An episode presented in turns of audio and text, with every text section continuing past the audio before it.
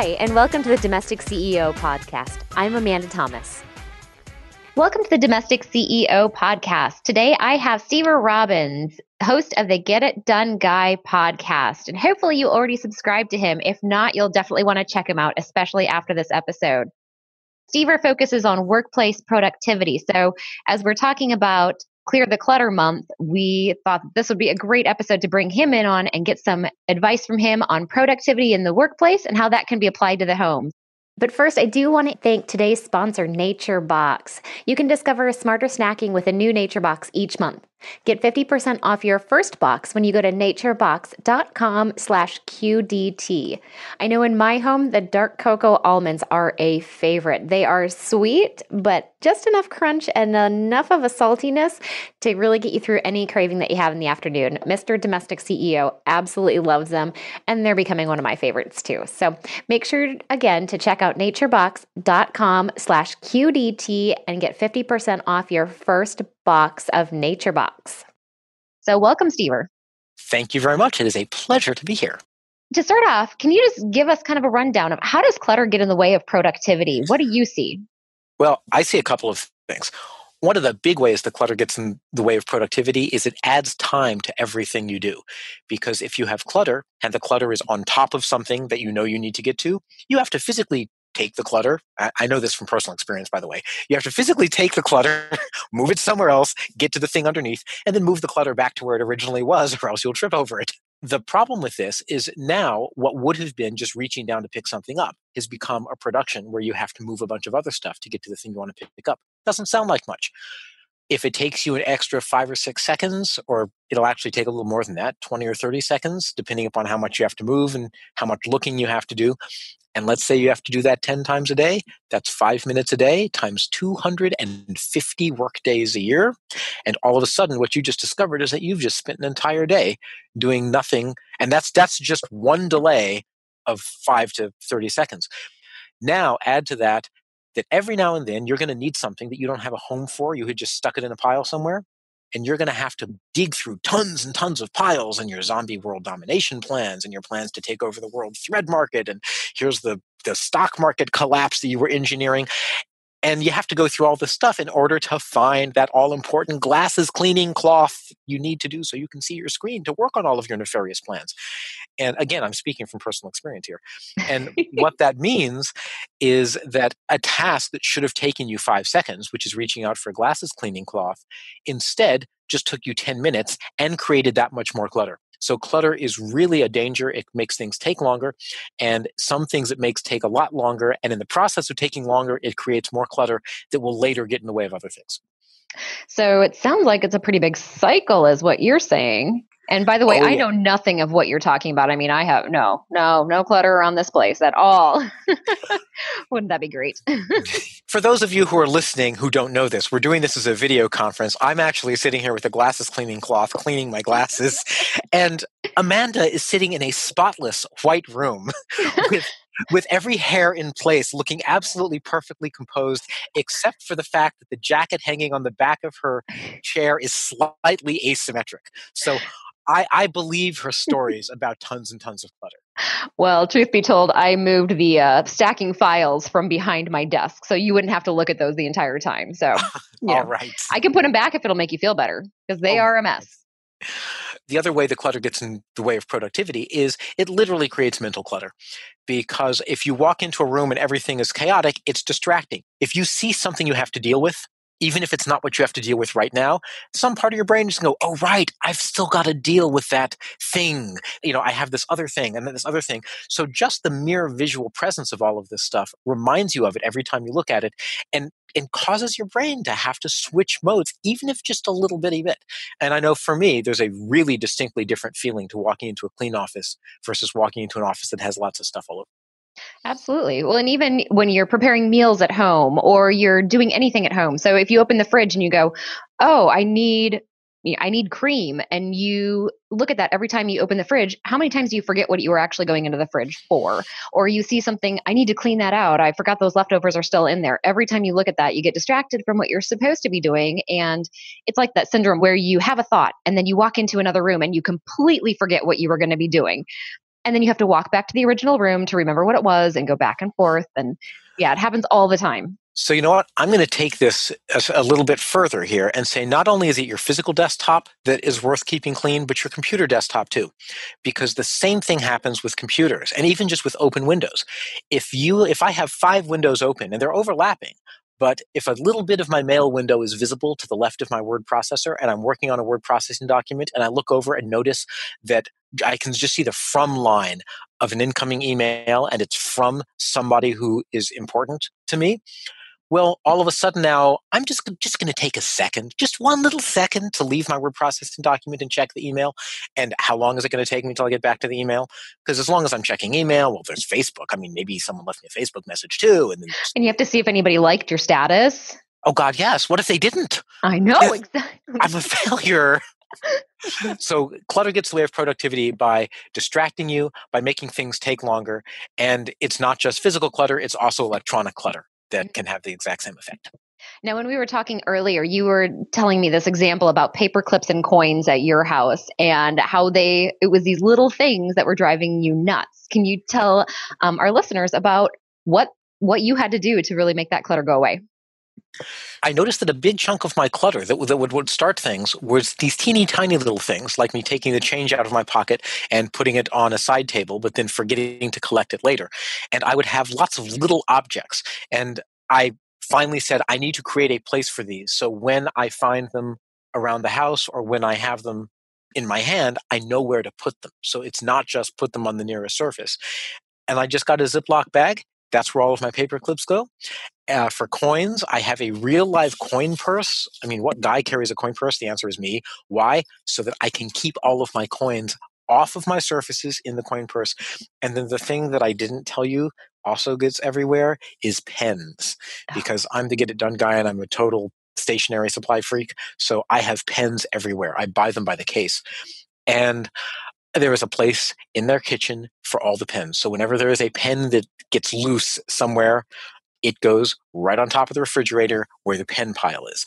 If a pen gets loose in my office, it goes right in the pen holder. And they used to just go wherever. And then finally I was like, no, these one tiny pen becomes the center of a growing pile of clutter if I'm not careful. So yeah. at this point, pens, paper clips, and coins, those are my things. Chapstick in the wintertime, but you know, yeah, it's those little things. And, you know, I try to coach our Moxie Girl clients. If we're coming in to help them with organizing, I try to teach them to have a, a home for it wherever it already naturally collects. So a lot of our clients have kids and they have a lot of little things, you know, action figures and small toys that migrate from the toy room into the kitchen or into the living room, wherever they're not supposed to be. And you can either fight that or you can go, well, this is going to happen because this is where my kids bring it and it just naturally falls. So what we do is for most of our clients is have a basket of things that don't belong in this room or things that need to be put away. And so that way they can take those little things when they start to drop whether it's their kids or their own stuff, and just put it in that basket. And that is its home until it goes back to its permanent home. So I think that's a big thing with clutter is that things just don't have a home. And sometimes you don't want to have a basket sitting on your counter that's for things that don't belong in that room. But if it's happening already, just give those items a home. And so you know what to do with them and where to find them when it's time to deal with them. Absolutely. You can even do that in an office. I know one of the things that I do when I am working out of an office in a larger organization, and I, I normally am self-employed, but sometimes I've worked on-site places, is I put a box by the office door, which is stuff that needs to go elsewhere. And so if there's a report that I have to drop by someone's office, or if I borrowed a book or something like that, instead of going and returning it at the moment that I'm done using it, which might interrupt me or interrupt them or whatever, I just put it in that box. And then when I'm ready to temporarily leave my space for a little while, I'm like, okay, I've got to return this report to Len. I have to run this thing down to marketing. I have to take this other thing over to the administration building. And that way it all becomes one errand as opposed to becoming three separate errands. That takes a lot more time. Although the three separate errands would be a better workout. So we'd have to consult uh, Get Fit guy Ben Greenfield to find out whether or not. have to weigh those things out, see which one's more important. Depends exactly. on the day, probably. Well, how do you recommend people start the decluttering process? You know, if you're going to start the decluttering process, I do something called speed dating your tasks. And with speed dating your tasks, you set a timer for 10 minutes. and then you do something for 10 minutes and you stop and you go on to the next task and you speed date three or four tasks at a time. So one cycle will take you half an hour to 45 minutes. With decluttering, I would set my timer for 10 minutes and I would do it probably four areas at once or four kinds of things at once. So I would say, okay, I'm going to gather up all of the loose books because I have loose books everywhere because I read tons and tons of books. And I'm going to do that for 10 minutes. So 10 minutes is just going to be consolidate book world. Then the next 10 minutes is going to be consolidate file folders. And then the next one is going to be get all that loose change and make sure it's all in the change bucket. And then the last one is going to be go around and pick up all of those paper clips and put them in the Ziploc bag. Something like that. So mm-hmm. I might sort it out by the type of thing or I might sort it out by the room, 10 minutes on each room, or I might alternate clearing clutter with something else that maybe I think I'll enjoy more, like playing a video game because I'm a guy. Sorry, did I say playing a video game? what I meant was reading good, deep business theory books so that I can, oh. can, be that much oh. better a consultant. I didn't actually say, oh, sorry. Yes. Um, uh, but then I, what I would do is I would spend 10 minutes cleaning my clutter, 10 minutes reading business books, quote unquote, 10 more minutes clearing clutter, 10 more minutes reading business books. And the thing about speed dating your tasks is you do it for 10 minutes, but then you stop. And you're like, oh, but I'm in the middle of it. I'm nope. You still have to stop and go on to the next task because then, especially if you got into the groove, the whole thing you're thinking is, but I was in the groove. I want to get back to the groove. So when it cycles back around and it's time to do that thing again, you just jump right into it. Um, and that's my very favorite way of getting going with something is to do a round of speed dating my tasks. So it sounds like what you're saying is, you know, taking things in small 10 minute bunches really does help people get started. And something we were talking about earlier is that those small batch tasks can also help you start to feel the success early on and maybe create a little motivation and a little um, little inspiration to keep going with things. Absolutely. One of the things that your brain really responds to is the feeling of progress. So the more you get the feeling of, yeah, I'm making progress, the more you will be motivated to make even more progress. And when you're talking about clearing clutter, it's one of those tasks that you, you just need to slog all the way through it. And if you're going to do that, the more you can create the little bursts of, yes, I'm doing it, the more you'll be able to just go ahead and build the momentum and finally get all the way through and finish it up success begets success.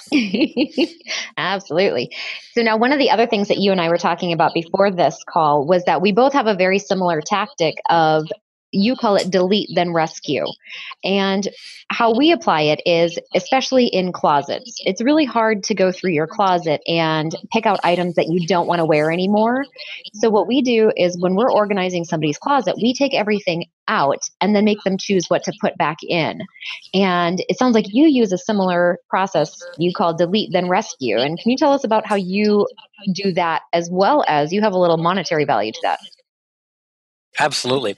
Well, the basic idea of delete and rescue is you take some area of clutter, pile it all into a big old 33 gallon green trash bag, and then only pull out the things from the trash bag that you intend to keep. And for some reason, your brain deals separately with the question of what should I throw away versus what should I keep.